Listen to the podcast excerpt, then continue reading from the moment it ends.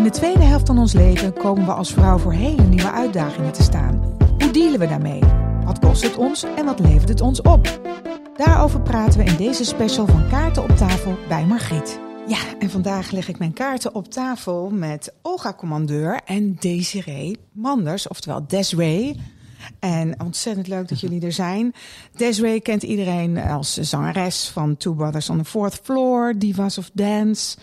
En uh, recentelijk Amazing Grace. Ja, een tv-programma. Um, ja, dat was een heel mooi programma in juni 2022 uitgezonden. Wat ging over gospelzang en uh, waar Desiree echt uh, prachtig liedjes gezongen heeft.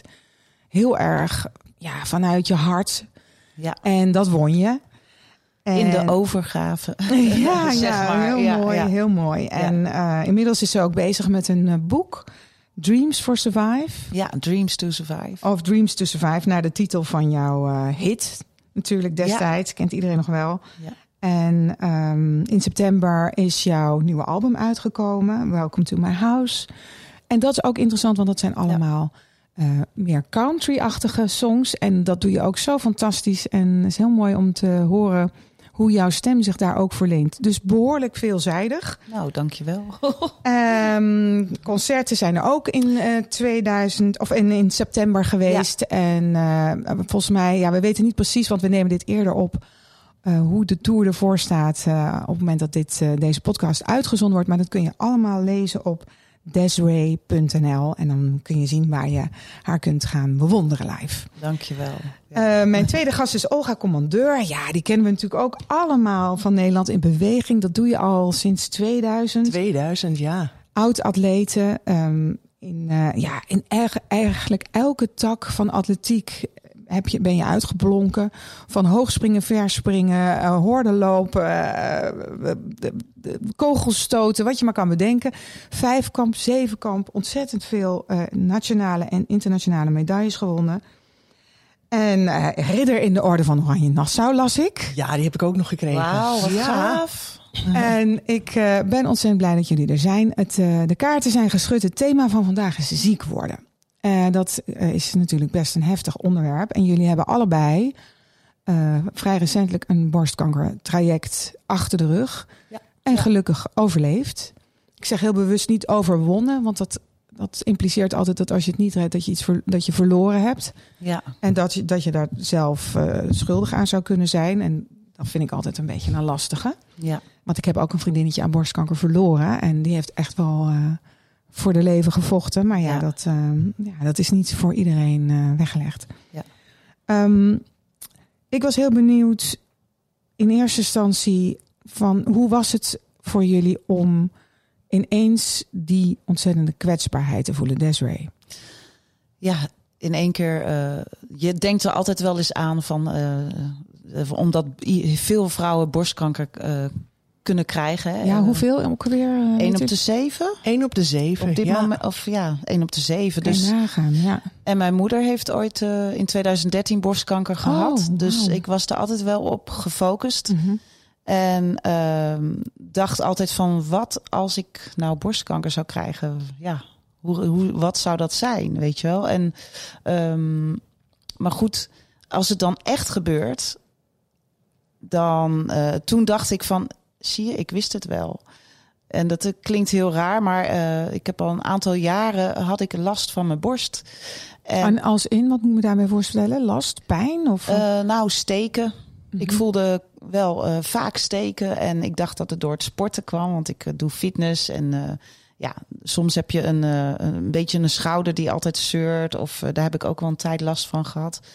Dus ik dacht van, nou, dat heeft met dat sporten te maken, maar um, dus ik had, ik liep er eigenlijk al een paar jaar mee rond, denk ik. Dat hmm. weet je natuurlijk nooit, maar dat denk dat ik gevoel wel. heb je. Dat gevoel heb ik wel. Ja. ja. Nou, ik moet zeggen, uh, ik heb een vriendin, uh, een van mijn beste vriendinnen, is ook net door, een, uh, door dat hele borstkanker traject gegaan. En die voelt het ook altijd. Dat was voor haar de derde keer namelijk. Ja. En die voelt het iedere keer aan haar, aan haar borsten dat er wat is. En dan wordt ze van het kastje naar de muur gestuurd en dan wordt ze niet serieus genomen. Maar uiteindelijk blijkt ze toch iedere keer gelijk te hebben. Dus het is toch wel bijzonder hoe je lichaam je vertelt hoe het met je gaat. Ja, en je, intuïtie. En eh, alleen, eh, ja, we willen, kunnen het niet altijd zien, weet je wel. Nee. Dat, je, dat er wat, toch wat aan de hand is. En ja, inderdaad, dit soort verhalen heb ik ook heel veel gehoord. eh, Mhm. Van dat je toch eh, weer weggestuurd wordt. Ach, maak je niet zo druk. Dat soort Ja, dingen. ja, ja. En ondertussen, ja. En Maar er zijn, al- zijn altijd campagnes van eh, controleer jezelf, voel Ja. dit allemaal. eh, Dat deed hoe- ik. Ja, Dat ja. deed ik altijd. En, eh, maar ze zeggen dan, controleer op een knobbeltje. ja, en soms Dus zijn er geen ik zat knobbeltjes. naar knobbeltjes te zoeken. Maar Ja. nee hoor, die waren er niet. Nee. Maar op een gegeven moment was het... eh, en het kan ook heel erg langzaam doorsluimeren. Hè? Dat kan heel lang... Ja, en soms is het ook een, een groter gebied waar allerlei lo- losse celletjes zitten. Dus het hoeft niet per se een knobbel te zijn. Ja. Olga, wat ik bij jou benieuwd naar ben, want ik keek een beetje naar jouw verhaal en ik zag dat jij echt behoorlijk wat fysieke ongemakken gehad hebt in je leven. Dat begon bij eh, ongelukken, schaatsongeluk, brommenongeluk in je jeugd, waardoor je je atletiek eh, carrière meerdere malen hebt moeten onderbreken. Je hebt een virusinfectie gehad, eh, vrij heftig, die je ademhalingsspieren heeft aangetast. Je hebt Oh ja. enkelbanden gescheurd, rugproblemen gehad, ruw kraakbeen in je linker afzetbeen, lag- las ik, beschadigd kraakbeen in je knie. Je hebt Dus- de Wikipedia goed gelezen, ja. Ja, ja ik ben even gaan, oh, gaan researchen naar jullie natuurlijk. Maar ik denk dat dat is dan misschien ook wel anders als je al zo vaak.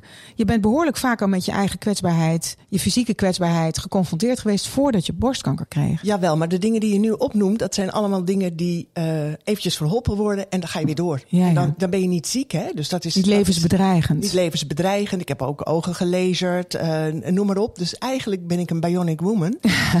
Zoiets. Ja. Maar eh, ja, dit, dit was eh, toch even iets anders. Want eh, ik ben al jarenlang ambassadeur van A Sisters Hope. En die houdt zich eh, bezig in, in de strijd tegen borstkanker. Dus die organiseren mooie wandeltochten, halen heel veel geld op. Jeetje, dus dat, En had dat- je, was je al voordat je zelf borstkanker kreeg? Dat was ik al jaren Nou, via een, zeg. een, een contact eh, die ik had. En eh, bij ons in de familie, ik kom uit een heel groot gezin. Mijn moeder komt uit een gezin van 26 kinderen. Nou, ik weet van één tante dat ze borstkanker heeft gehad.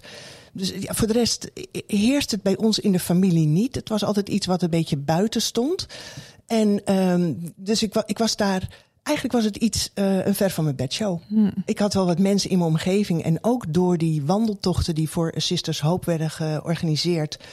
Zag ik wel heel veel vrouwen. Ook heel veel het verdriet. Want en iedereen heeft wel iemand die te maken heeft met borstkanker. En dat is. Het, het kan van alles zijn. Dus ik was daar wel al mee, eh, mee bezig. Maar hoe is het, dan om ineens iets van zelf? mezelf. Ja, hoe is dat? Nou, eh, ik had vijf jaar geleden had ik een klein strengetje aan de buitenkant van mijn borst. Dat heb ik toen extra tussen de mammografie, eh, want het wordt eens in, eens in de twee jaar gedaan. Eh, een tussentijds onderzoek. Dat was niet, is ook weer zelf weggegaan. Dus nu had ik dat vorig jaar weer, weer zo'nzelfde strengetje. Ik denk, nou, dat gaat ook wel weer weg. Dus anderhalve maand gewacht, ging het niet weg. Toch laten controleren voor de zekerheid, mammo en een echo. Dat zou eigenlijk, zou dat eh, in december 2020 al hebben moeten eh, gebeuren, die controle. Maar door corona werd die Uitgesteld. stad uitgesteld. Dus in juni, dus een half jaar later, toch die eh, mammo gedaan. En dan zagen ze kalkspatjes. Mhm. En toen met de echo echt vlekken. En dat moest gepuncteerd worden. Nou, Het was dus helemaal niet die streng. Het was iets anders. Wat ze door die had mammografie toch gezien hebben. Die streng had er Ja. niets mee te maken. Dat zou ook weer zelf over zijn gegaan. Maar wat ik had, dat DCIS fase 3, dus eh voorstadium borstkanker, dat voel je zelf niet. Mhm. Nee. Dus controleren wat jij zegt. Ja. Kan je doen doe tot je weer neervalt, maar, dat heeft helemaal dat geen voel je zelf niet. Maar wat voel jij op het moment dat je ineens dat bericht krijgt van... hé, hey, je hebt het. Nou, dat ging eigenlijk vrij snel. Want ik kwam toen in, in eh, de volgende dag weer voor, eh, voor een, een punctie en een echo of een, eh, een MRI. En Dus je ja, ging meteen die molen in. meteen die molen in. En dus je had eigenlijk geen tijd om na te denken heb je over. geen tijd om na te denken. En wanneer komt dat moment dan dat het binnenkomt? Eigenlijk pas na de operatie. Want ik stond toen voor de keus van wat ga je ermee doen? Laat je het plat of komt er iets in?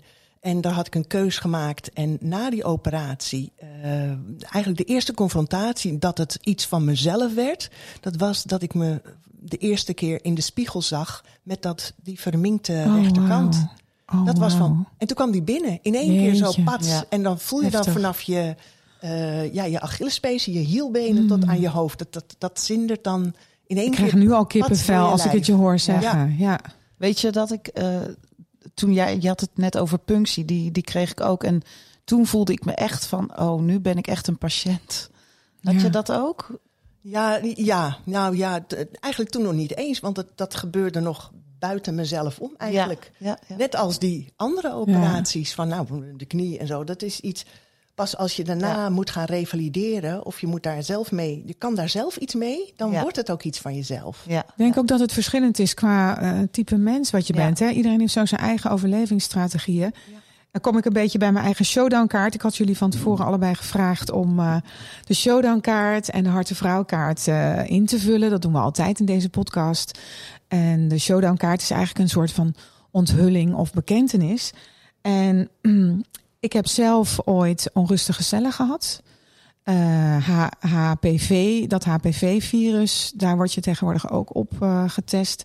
Kan dus eh, voor eh, baarmoederhalskanker eh, zorgen. En toen bleek uit eh, nou ja, een soort van uitstrijkje dat ik on- onrustige cellen had op mijn baarmoedermond. En die moesten eh, een soort van operatief verwijderd worden. Dus eh, met branden doen ze dat dan. Dat is ook echt helemaal geen fijne ingreep. Maar ik weet nog dat ik eh, dat te horen kreeg. En we gingen op vakantie eh, naar Italië. En ik heb echt... Het kwam ineens zo bij mij binnen...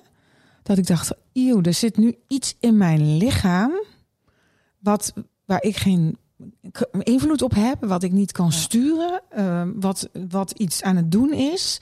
En wat mijn dood zou kunnen veroorzaken. En ik kreeg echt doodsangst. Ik had echt nachtmerries over hele donkere, duistere ja, gebieden waar ik in terecht kwam. Ja.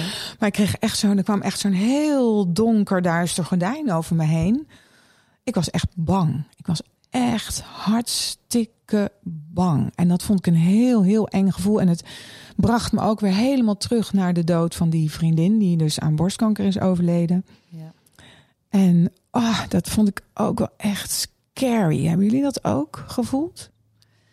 Ja, ik, ik, eh, ik heb echt wel eh, in mijn bed gelegen en gehuild en tot God gebeden Ja. van eh, laat me alsjeblieft niet doodgaan. En dat wa- was dan in mijn zwakkere momenten. Want voor de rest ben ik heel positief erin gaan staan. Hè? En je wil ja, vechten of hoe noem je dat? Ja, je wil leven, wil er alles ja. aan doen om te leven, want het leven is zo mooi. En ehm, dus op dat moment, ja, eh, in je zwakke moment eh, kan je heel erg eh, bang worden of verdrietig. Of, eh, ja. Ja, ja dat is. En, en hoe was dat voor jou, Olga? Nou, de artsen die hebben mij gelijk gerustgesteld van het, het, het, we denken dat hè, 99% dat het slechts voorstadium is. Maar de poortwachtklier moest er ook uit. En na die operatie moest ik nog een week wachten op de uitslag. En dat was wel een spannende week van... zou er niet toch ergens toch ja, een oh my echt... goodness. Ja. dat je wel in dat traject terechtkomt van chemo, Mhm. straling, eh, noem maar op.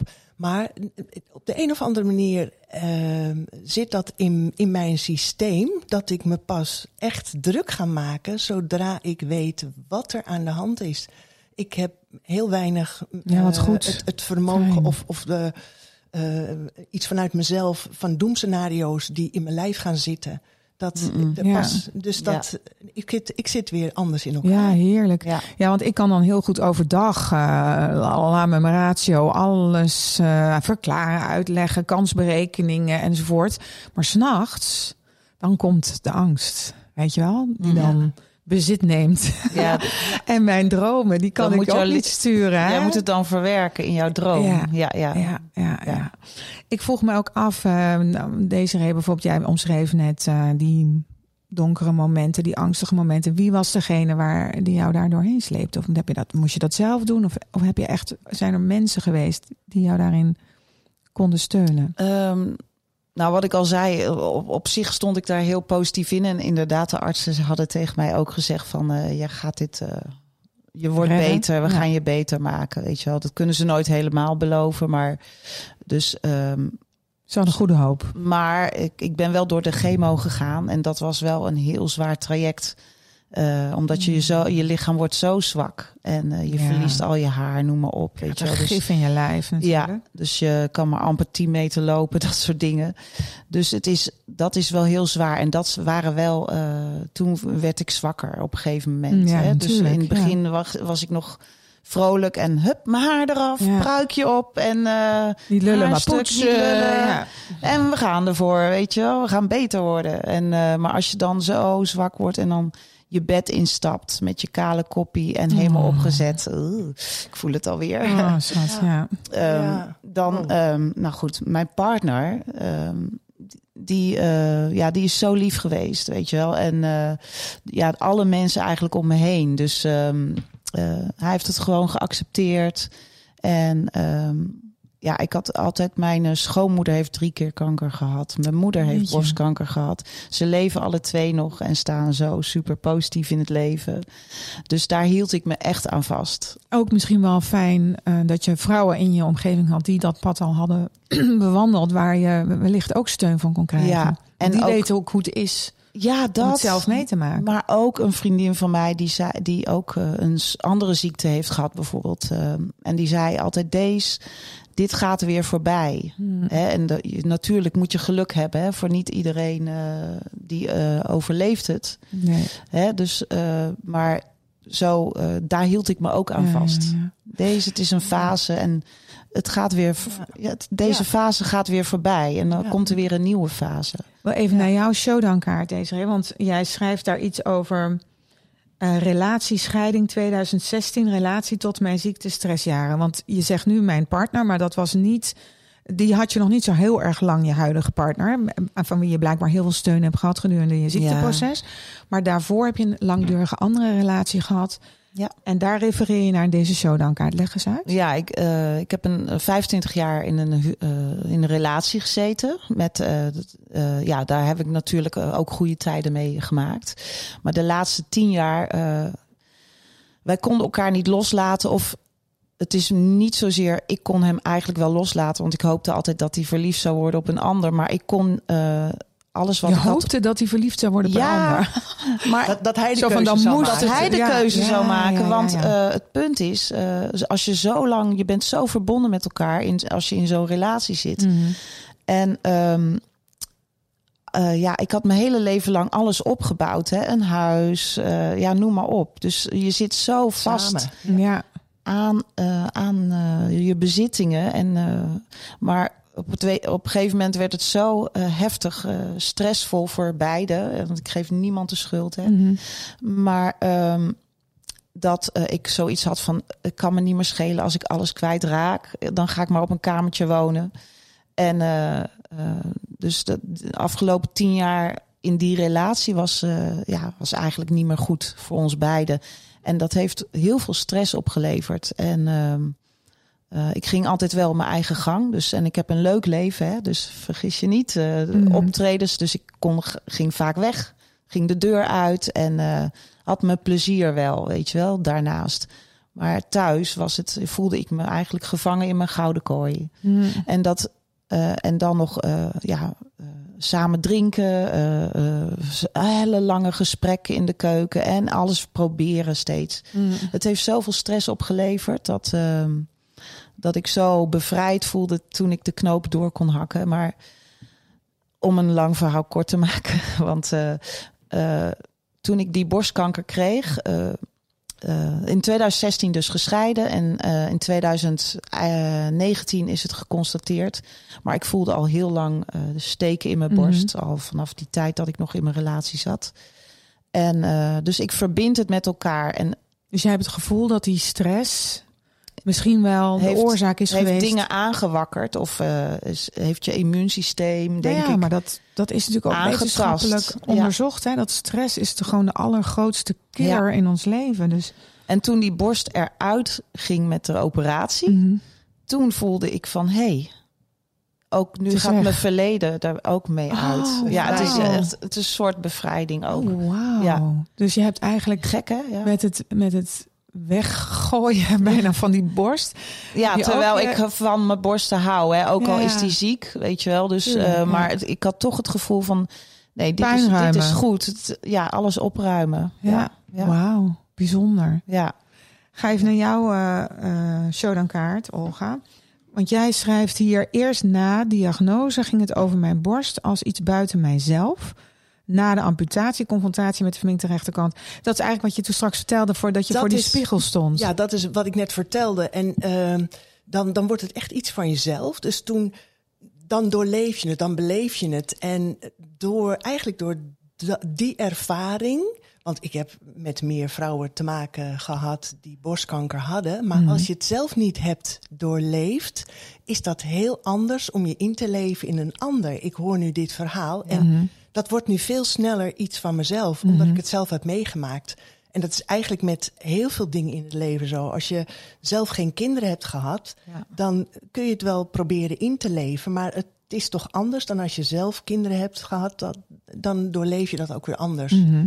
Dus iets moet je gewoon meegemaakt hebben om ook in anderen dat eh, te doorleven. En ik ben Ja. echt iemand die heel empathisch is, maar voornamelijk met dingen die ik ook zelf eh, wel heb meegemaakt. Dan kan je het nog beter eh, Ja. doorleven. Ja. En hoe ben jij dan door de donkere momenten heen gekomen? Want die Ja, zijn er vast ook- en zeker ook geweest. Want je stond voor die spiegel, je zag jezelf en bam. Ja, ik heb nou net als jij een, een ontzettende lieve man. En eh, ja, van op, we gaan, eh, het gaat gewoon goed komen. En we gaan zelf weer heel veel reizen. En we gaan weer leuke dingen doen. En, maar dat is wel dat je toch anders in het leven gaat staan daarna. Omdat je beseft van Ja. het leven is eindig. Dat, Mhm. Dit is toch wel iets wat, Ja. als dat wel doorzet, bij mij had doorgezet, Mhm. levensbedreigend kan zijn. Dus je staat wel anders in het leven. Ik besefte toen ook dat ik eigenlijk veel te veel werk op mijn schouders had genomen. Dat ik het veel te druk had gemaakt voor mezelf. Dat ik Mm. meer. We, we gingen wel veel op reis en we deden wel samen leuke dingen. Maar toch is het belangrijk dat je dat nog veel meer doet. Gewoon jezelf toch in het middelpunt zet. En eh, ja, dat besef kwam best bij, eh, bij. Door dit kwam dat nog meer van. Je leeft altijd maar voor een ander. Nee, je bent er zelf. En daar moet je eh, meer voor gaan leven. Ja. Wat is een absolute no-go voor mensen die iemand in hun omgeving hebben die dus ziek wordt, ernstig ziek wordt, of een, een, een, een- eventueel zelfs een dodelijke ziekte heeft? Wat moet je dan vooral niet doen? Hè? Dus ik kijk even naar de andere kant. Eh, je probeert natuurlijk als vriendin of als partner, dochter of moeder te steunen. Maar wat is nou een absolute no-go? Eh, Ik, eh, ik, ik weet het niet. Mijn zwager die heeft net twee weken geleden te horen gekregen dat hij nog hooguit een half jaar heeft met slokdarmkanker met allemaal uitzaaiingen. En ik, ik ga hem eh, aanstaande zondag ga ik hem bezoeken voor het eerst weer. En ja, ik, ik, ik weet het nog niet. Wat is een no-go? Ik denk Hebben jullie dingen ervaren dat je dacht iemand reageerde op een manier wat zo niet oké of niet fijn nee, dat vond? heb ik zeker niet ervaren. Eh, ik denk wel dat er eh, een soort angst bij anderen kan ontstaan, waardoor ze een beetje afstand gaan nemen. En ja, een vriendin van mij heeft haar man verloren en zij merkte dat daarna dat mensen eh, ja, toch voorzichtiger worden of zo, weet je wel. Dus en dat vond ze heel onprettig. Dus eh, ik denk gewoon, eh, als, het- als iemand bijvoorbeeld eh, weet dat hij doodgaat, eh, ga vooral nog even de goede gesprekken aan, denk ik dan. En dan. oprechte gesprekken. Ja. Ga niet spelen, ga geen toneelspel doen. Nee. Want dan, dan dat prik je Zeg heel... wat je nog wil zeggen. Zeg wat je nog wil Ja. zeggen. Ja, en wees blij dat je nog met iemand eh, zo'n gesprek kan voeren. Ja. Hè, dat, dat het Mhm. niet abrupt afgelopen is. En dat, dat je daar toch nog. Ja, en, en ja, een, ik, ik praat liever in eh, wa- wat je nog wel kan doen. dan dat je praat in eh, no-go's. Ja. Eigenlijk. Ja, en kijk, eh, wat, ja, wat ook nog hierop aansluit, is dat ehm, in het begin kreeg ik allemaal goed bedoelde adviezen van Nou ja, anderen. dat soort dingen Dat was het. ja. Dat was het. Ja. Dat je denkt, oh, op een gegeven moment denk je... Ik wilde het zelf ervaren. Ik had zoiets van, nou, laat maar even zitten. En ik wilde me ook nog niet verdiepen in andere vrouwen. Want eh, ik, Had er geen uiteindelijk ruimte voor? had ik nog geen ruimte Nee. voor. En pas toen ik in de chemoperiode zat, toen wilde ik graag verbinden met eh, anderen.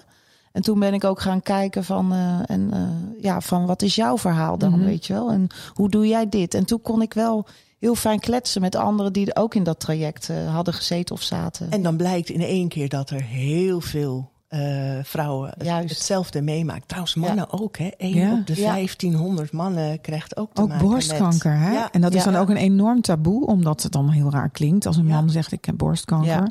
Gaan mensen lacherig over doen. Ja. Is ook Ja. heel erg eigenlijk, Ja. hè? Ik ben Ja. juist eh, eh, gelijk veel erover gaan praten. Gelijk. En, en dat, dat werkt zo eh, bevrijdend ook. Ja. Met, met vrienden, vriendinnen, familie. ja. Ja, ik ben uiteindelijk ook toen ik zelf gewend was aan het idee, ben ik eh, naar buiten. Want ja, je bent, jij bent ook bekend, Ja, weet je wel. En iedereen kent je. Ik heb heel veel muziekvrienden om me heen. Dus ik ben op een gegeven moment toch een blog gaan schrijven. Van ik moet jullie wat vertellen, want Ja. ik eh, zit met een groot geheim. En ik wil het naar buiten gooien. En, eh, en dat was super bevrijdend. Ja. ja want daardoor, hè, want ik, ik, ik doe Ja. natuurlijk een beweegprogramma. Ik kom ook in het land Ja. om, om, om te bewegen. En als je dit kenbaar maakt, dan. Want anders heb je het idee van oh, mensen zien het aan me. Als je er niks over zou vertellen, ben je daarmee bezig. In plaats Ja. dat je gewoon met je performance of met je, met je werk bezig bent. En nu, ja, als mensen het weten, dan kan je gelijk. Ja, je kan, kan weer normaal doen. Maar ja, Ja. het is natuurlijk ook best wel een dingetje, hè? Want eh, ziek worden is niet populair. Hè? Mensen vinden het is toch een soort van je bent zwak, je bent kwetsbaar. En ik merk in het professionele leven dat het ook best wel een drempel is om het wereldkundig te maken. Want je bent ook bang, gaat de werk aan mijn neus voorbij? Ja. Durven ze me niet te boeken omdat ze denken, ja, maar straks is het tegen die tijd al eh, dood. Of eh, Ja. heel erg ziek en dan hebben wij een probleem. En al dat soort, weet je, opportune gedachtes die, ja, die mensen gewoon hebben en hoe het gewoon werkt. En het is een harde wereld, weet je wel. Ja, Hebben jullie daar eh, ook rekening mee eh, gehouden? ja En zeker. eh, In het te begin, maken gehad? Ja, want eh, ik mocht het niet naar buiten eh, brengen, want anders zouden de optredens stoppen. Ja, precies. Ja. En ik wilde gewoon doorwerken natuurlijk. En, eh, nou ja, en er moet ook brood op de plank, simpelweg. Je Juist. zit ook nog met van, ja, wat doe je dan als Ja. je geen inkomen meer hebt? Anders had ik geen inkomen. Ja. Dus, eh, maar toen kwam die corona hè? ook nog. En toen, Misschien wel een blessing dan in dat dezelfde tijd, in maart 2020, ja. Toen kwam die corona en toen zat ik net aan die chemo. En toen ben ik ook naar buiten ermee gekomen. Toen had ik zoiets van, oh, Want eigenlijk kwam die go- corona dan als een soort redding. Want ineens Ja. had iedereen het was in een, soort redding. van situatie van... oh, we kunnen ieder moment ziek worden. Ja, En kon je ook nog overheidssteun kregen voor projecten die ineens Juist. afgebroken werden. Dus dat Ja. is eigenlijk perfect geweest voor ja, jou. ja, voor mij is het een blessing. Ja, ja. wauw. ja. Ja. Wauw. Ik wil even naar mijn hartenvrouw. Want ik zat te denken over dat onderwerp van... ja, oké, hoe, hoe ben je nou eh, een goede steun eh, voor iemand in je omgeving eh, die ziek wordt? En ik was toevallig ben ik een boek aan het lezen van Brene Brown. Die kennen jullie misschien wel. Zij is een, eigenlijk een wetenschapster die onderzoek doet naar schaamte. Maar ze heeft heel veel van die TED-talks en van die... ehm, ja, boeken over dit soort onderwerpen. En dan bespreekt ze bijvoorbeeld ook het verschil tussen, hoe noemt ze dat nou? Even spieken hoor. Maar ehm, empathie en, ehm, nou ja, hoe, hoe je empathie en compassie en hoe je nou echt goed empathisch kan zijn en wat het dan eigenlijk is. En ik merkte ook nu bijvoorbeeld in het traject van mijn beste vriendin, die dus weer voor de derde keer borstkanker kreeg. Ik heb, ik heb altijd het idee gehad, ehm, ik moet heel empathisch zijn en, en invoelen wat die ander meemaakt. En dat, dat is natuurlijk ook een heel fijn onderdeel daarvan. Alleen daar kan je ook in doorschieten. En dan wordt het ja eigen trauma. Niet alleen haar trauma, maar ook jouw trauma. En dan ben je eigenlijk veel minder goed in staat om die ander te steunen. Want het komt veel te veel binnen. Ik snap En ik- wat je bedoelt. Ja. En het, het interessante was dat ik dus intuïtief een beetje op slot ging.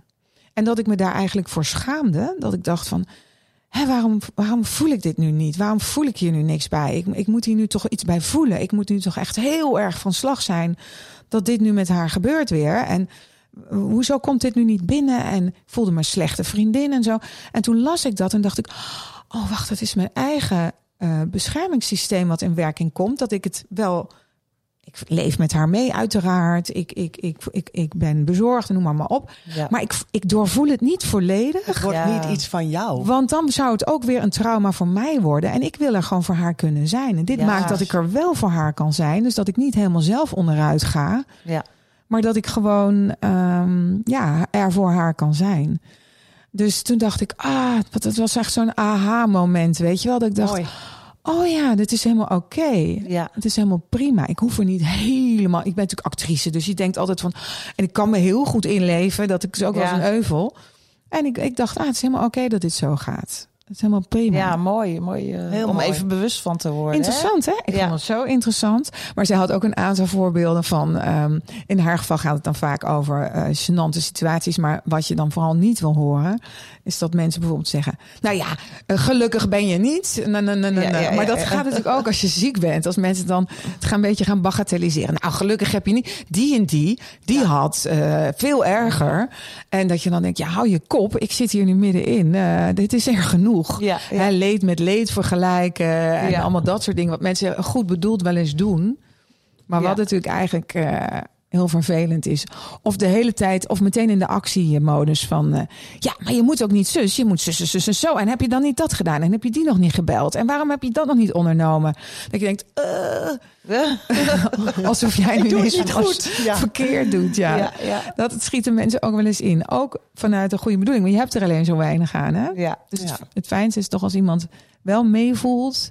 Maar je wil ook niet iemand die dan helemaal in een depressie schiet naast Ja. jou, je partner. Ja. Omdat jij ziek bent en dat jij nog die partner moet gaan zitten troosten. Van, Ja. Oh, ik vind het zo erg dat jij ziek bent. En dat jij dan met je, in jullie geval borstkanker, die ander moet gaan zitten troosten. Daar heb je natuurlijk ook niks aan.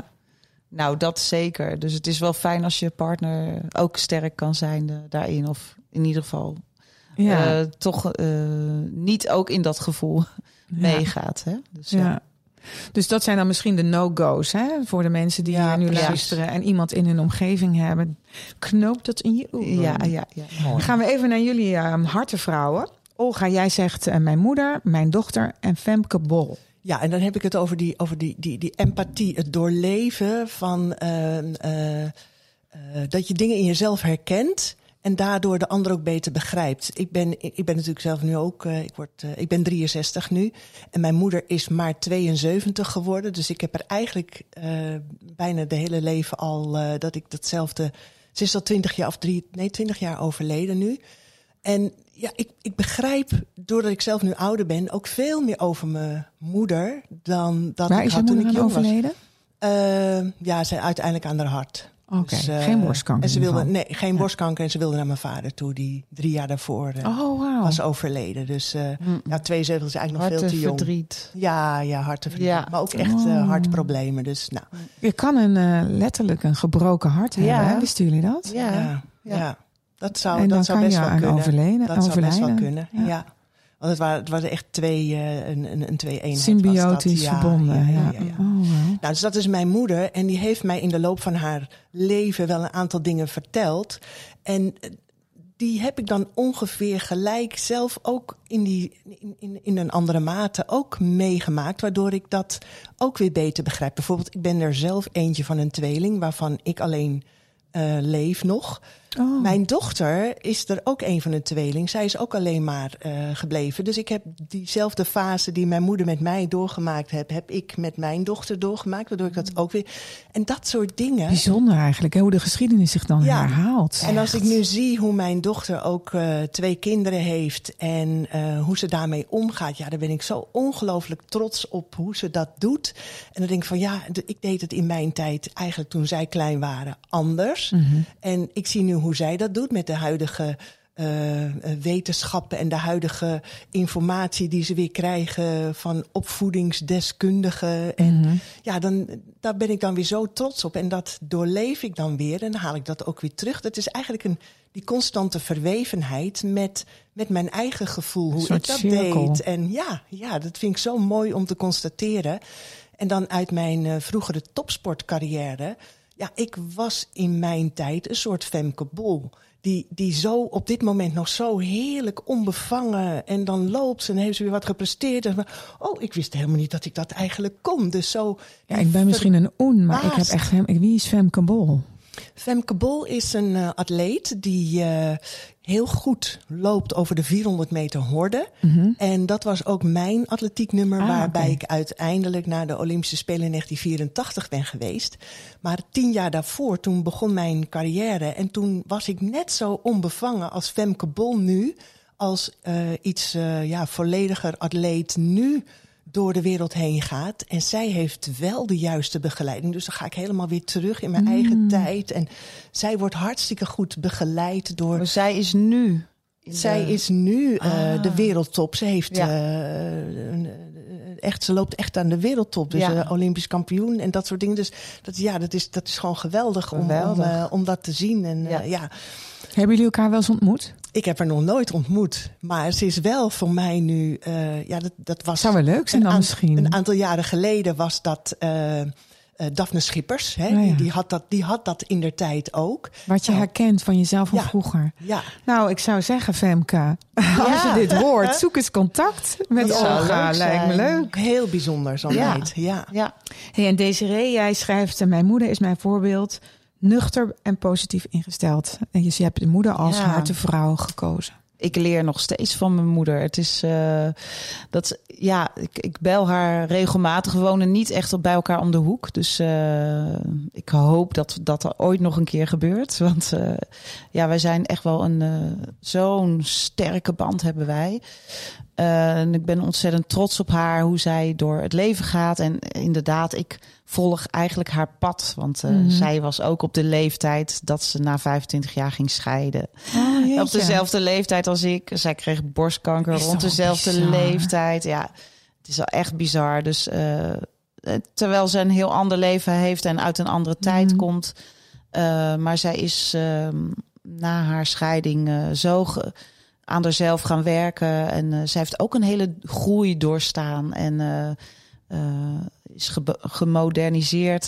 ja, Ehm, dus ik, ja, ik hou me echt vast aan haar, hoe, hoe positief zij is en hoe vrolijk en hoe leuk ze nog met mensen omgaat, met ouderen, maar ook met kinderen. Ehm, ja, Ze heeft het je voor, alles ze op leeft het je voor. Ja. Ja. dus eh, dat, dat eh, en, en nou, ook mijn schoonmoeder, want eh, zij is ook zo'n sterke vrouw die nog altijd geniet van iedereen om haar heen en er, er voor iedereen is. En, eh, en zo hebben we nog best wel heel veel vrouwenvoorbeelden, want ja, al die artiesten. hè, hoe ouder je wordt, hoe meer je gaat verdiepen in eh, hoe je door, Mhm. eh, door je fases heen gaat en hoe meer je wil groeien, tenminste. Ja. En eh, dan zie je ook bij andere artiesten bijvoorbeeld waar ze allemaal doorheen gaan en wat voor groei ze meemaken. En dat vind ik mooi. super En inspirerend. ook mooi wat het doet hè, met, je, met je artiestschap. Of hoe zeg je Ja. dat? Hè, als je nou naar jou kijkt bijvoorbeeld. Je had die Amazing Grace nooit zo kunnen zingen als je dit niet allemaal had meegemaakt. Nee, En ook die country ja. Snik in je stem. Ja. Het komt ergens vandaan natuurlijk. Ja, ja, uit- Oh, ja mooi. country werd altijd gedraaid vroeger eh, bij ons. Dus eh, daar, Oh, daar zit- ben je echt mee opgegroeid. Daar ben ik echt mee opgegroeid. En eh, ja, dus eh, ik, ben heel blij op het pad. ja, ik zit eigenlijk in mijn nieuwe fase van mijn leven of zo. Tweede, tweede Ja. kansfase. Ja. Ja, reservetijd zeggen mensen ook wel eens. Hè? Die een dodelijke ziekte hebben doorstaan of overleefd. ja, ik denk de tweede fase. Herboren. Ik voel Ja. me echt wel Ja. herboren, ja. Ja, ik, ik heb datzelfde ook meegemaakt. Pas na mijn scheiding, ik ben op mijn 42ste gescheiden, werd ik volwassen. Ja, Ik heb in mijn jeugd Juist, nooit ook. gepubert. ja. Omdat ik topsport deed. Oh, jeetje, ik, ja. heb, ik heb nooit om me heen gekeken van wie ben ik? Wat wil ik eigenlijk? Ik zat Mm. in de flow van topsport. Ik belandde in een relatie, in een huwelijk, kinderen. En op een gegeven moment op mijn 42ste, eh, toen werd ik pas volwassen na mijn scheiding. Want toen Ja. moest ik zelf... Oh, wat, Ja. wat vind ik eigenlijk leuk? Welke Ja, kleuren vind ik mooi? En, en Omdat je ook zo verweven bent dan met iemand. Want hoe lang was jij met deze man, met je eerste man? eh 25 jaar. Ook zo, ja. Bizar. Ja, ja, Ja. ja, ja, ja. ja, Ja, je gaat. Mooi. Eh, volgens mij is dat er toch echt wel eh, voor vrouwen ook. Als je rond de. voor je veertigste ben je echt met je carrière bezig en alles. En eh, zo rond je veertigste wil je weten wie je bent. Ik voel een nieuwe podcast aankomen. Ja, het is natuurlijk ook de bekende midlife. Hè? Dat Ja. is echt niet iets wat alleen mannen Ja. hebben, maar zeker ook vrouwen. Ehm, even terug naar dit onderwerp. Ehm, wat ik nog even wilde weten van jullie ook is, want wat voor, voor mij was het een heel ding toen ik ziek werd. Ik, heb een, eh, ik ben rugpatiënt, ik heb een hernia verleden. Een van de lastigste dingen vond ik eh, hulp, de hulpbehoevendheid. Eh, dus dat ik Oh, ja. bepaalde periodes dingen niet zelf kon. En dat ik andere mensen om hulp moest gaan vragen. En ik merkte van, ik vind hulp verlenen echt heel fijn en leuk. Maar hulp vragen verschrikkelijk moeilijk. Hoe was dat voor jullie? Ik heb daar persoonlijk niet zoveel last van. Ik ben, ik ben eigenlijk nooit hulpbehoevend geweest. Dus dat is voor mij uh, ook niet. En dat je geen dingen mag tillen, bijvoorbeeld. En neem ik aan als je net geopereerd bent, dat je geen zware dingen mag nee, tillen. je mag niet stofzuigen, dat soort nee, dingen. Nee, dat mag of niet. ging je het wel dat doen? Noem, dat noem ik niet hulpbehoevend hoor. nou, je mag het eigenlijk niet. Maar nee, je, mag het niet. Maar ik deed het vrij snel wel. En ik was Ja. de dag dat ik terugkwam uh, uh, na de borstamputatie, zat ik thuis. Dus nog met een drain aan mijn schouder. En mijn man die zegt, ik ga eventjes mountainbiken. En hij komt terug. Hij zegt, oh, nou is het echt helemaal mis. Was dus dat, dat, dat, uh, uh, ja, dat acro, uh, dat AC-gewricht was, was helemaal ontwricht. Dus ik moest met hem naar het ziekenhuis. Dus ik liep met mijn drain en ik zeg, ik kan, Oh, ik kan auto rijden. Dus Hoe krijgt dit voor elkaar de weer? lam, de lam en de blind Om dat net te doen op het moment dat jij eh, met een drain Precies, loopt. in plaats van dat hij mij ging verzorgen. Want Moest hij was, hem- hij was er erger aan toe. Dus dat was jut en jul thuis. Maar dan, dan lachen, lachen we erom. En, Ja, ja, ja. en ik kijk altijd naar wat ik wel kan. en dan maar even een paar dingetjes niet. En Nee, maar weet je wat ik lastig vond? Ik, had toen, ik, ik was eh, net moeder geworden en ehm, ik had aan die, opera- aan die bevalling die hernia overgehouden. Dus ik was nog geen jaar moeder en ik werd geopereerd aan die hernia. Ja. En eigenlijk in die vlak daarna overleed dus mijn eh, beste vriendin die ook net moeder was geworden. Of een van mijn beste vriendinnen moet ik zeggen. En dus dat was gewoon een hele heftige tijd. Maar ik weet ook nog, ik mocht dus bijvoorbeeld na die operatie niks tillen.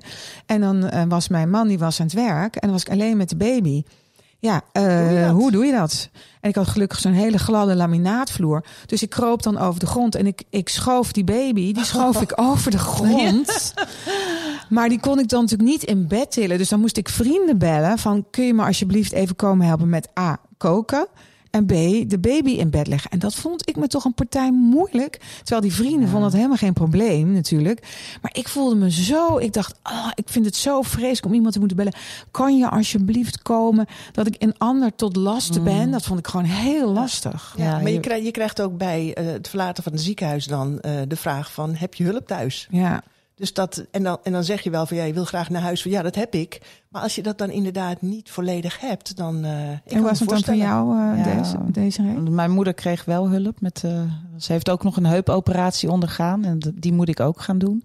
Dus dat is Oh, toch ook nog echt een kopie van haar Echt een gewoon. kopie van mijn moeder. Maar goed, uh, ja, zwak zijn. Um, ja, je wil altijd eigenlijk sterk zijn. Hmm, hè? je En, wordt ook zo opgevoed, toch? Altijd sterk zijn, ja. doorbijten. En uh, dat- ja, je wil uh, zelfstandig. En uh, je, mijn voorbeelden vroeger, het huwelijk van mijn moeder voordat ze gescheiden is, was toch mijn vader de baas in Mhm, huis, mhm. weet je wel. En wij groeiden op in de jaren 80 en 90. En daar eh, wil je zelfstandig eh, je eigen ja, Onafhankelijk onafhankelijk zijn. zijn, Ja, van de ja, man. En dus eh, En eigenlijk liefst van iedereen. ja, ja. en de, zo, dat zit heel sterk in me. En, in ons, ja. dus dat is best wel moeilijk. Maar ik, ja, soms je overgeven en het laten gebeuren. eh, zeker toen ik zo zwak was.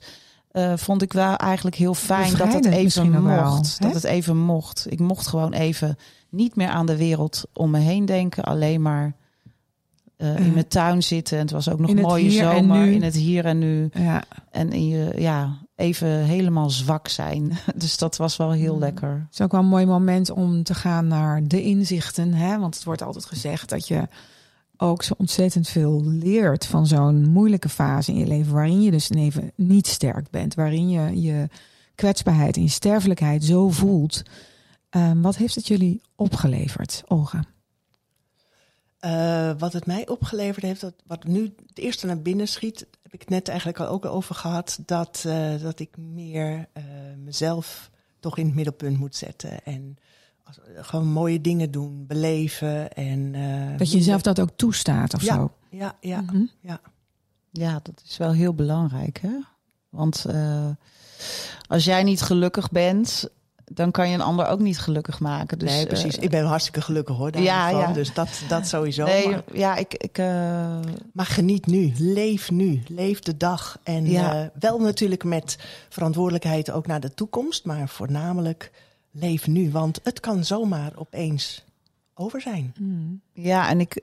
Ja, ik vind wat voor mij heel belangrijk is, is dat ik uh, echt een betekenis heb in mijn leven. Dat ik. Uh, dat het ertoe doet wat ik doe. Of wat ik zeg of wat ik breng. Dus mijn muziek. Ik wil heel graag delen. Hè? Dus muziek gaan delen. eh, want dat, die muziek die heeft mij zo door die eh, moeilijke tijden heen geholpen. Dat ik, eh, want het was eigenlijk mijn fantasie en waar ik naartoe wilde. Eigenlijk de bevrijding voelen, eh, geloven in jezelf. Hè? Want eh, ja, het geloven in jezelf en echt weten wie je bent, dat is ook nog een heel proces om daar te komen. En dat heeft dat, die muziek maken, dat schrijven van die muziek, heeft mij heel erg eh, geholpen. En, Maar dat- heeft het ziek zijn ook je schrijven geholpen? Eh, ja, zeker. Ja, ik heb in die periode echt eh, mijn album kunnen afmaken. En eh, er kwamen mooie, als ik het, het bos in ging, wat bij mij aan de overkant is. Mhm. Dus ik hoef niet zo ver te lopen. Maar kwamen er mooie melodieën naar boven. En daar heb ik ook nog wat mee kunnen doen. Dus het geeft eigenlijk ook Het een heeft soort mij hoop- verdieping. eh, Hoop gegeven. En de ziekte inderdaad heeft heel veel verdieping gebracht. Ja. Ja, ik vind zelf ook altijd beschadigde mensen, om het zo maar even te noemen, vaak veel boeiender, interessanter dan mensen die eigenlijk zorgeloos, hè, die, die alles bespaard is gebleven. Ik bedoel, dat gun ik ze natuurlijk van harte. En het lijkt me heerlijk als je weinig tegenslagen hebt gehad in je leven, weinig mankementen. eh, dat je dan zo lekker onbezorgd in het leven kan staan. Maar het maakt ook een beetje oppervlakkig soms. En die ehm, obstakels die je hebt moeten nemen, die geven toch ook een gelaagdheid, vind ik vaak aan mensen. En een stukje wijsheid en inzicht. Ja, ik heb ik- iemand toch meer body geeft. Ja, ik heb eh, altijd ook een mooi leven gehad. En ik dacht van. eh, eh, maar ik zocht altijd wel naar mijn inspirerende ik. Mijn, ik kon nooit echt goed bij mijn hart komen of bij mijn gevoel daarin. En inderdaad, het, het bleef een beetje oppervlakkig. Mhm. En op een gegeven moment kon ik me na dus mijn ziekte. En doordat je dat allemaal doorstaat, kan je je veel beter openen op de een of andere manier. Mooi is dat. Dat er een Ja. soort van drempels weg zijn gegaan. Ja, Ja, prachtig. ja. Ja. ja, ik denk dat dat ook de sleutel is van verwerken. Is dat je datgene wat je overkomen is, wat niet fijn was, kan omzetten tot iets wat toch betekenis heeft gekregen. In positieve zin. Dus dat Ja. het niet alleen maar een negatieve, sorry, traumatische ervaring is in je leven, maar dat je het zelf een positieve betekenis hebt kunnen geven door Ja, wat heb je ervan geleerd? Wat heb je wat ermee- heeft het jouw leven ja. verrijkt? Ja. En eh, ja, waarmee je weer door kan. Ja, en weet je wat heel erg helpt, is dingen opschrijven. Dus eh, hè, ik ben toen met die blogs begonnen en nu heb ik inmiddels een heel boek. Wauw. Weet je wel, van eh, ja, al die gedachten en die groei die heb ik opgeschreven. En ehm, eh, ja, en dat, dat doet je zelf ook weer. eh, Ja, ga- daardoor ga je dingen weer zien van lees jezelf. je, lees je Dus het is niet alleen maar verlies, het is ook winst. Dat is misschien een mooie om mee af te Hele sluiten, mooie. toch? Maya? Ja. Heel absoluut. mooi. Hey, dank jullie wel voor jullie komst. Heel fijn. Dank je. Dankjewel.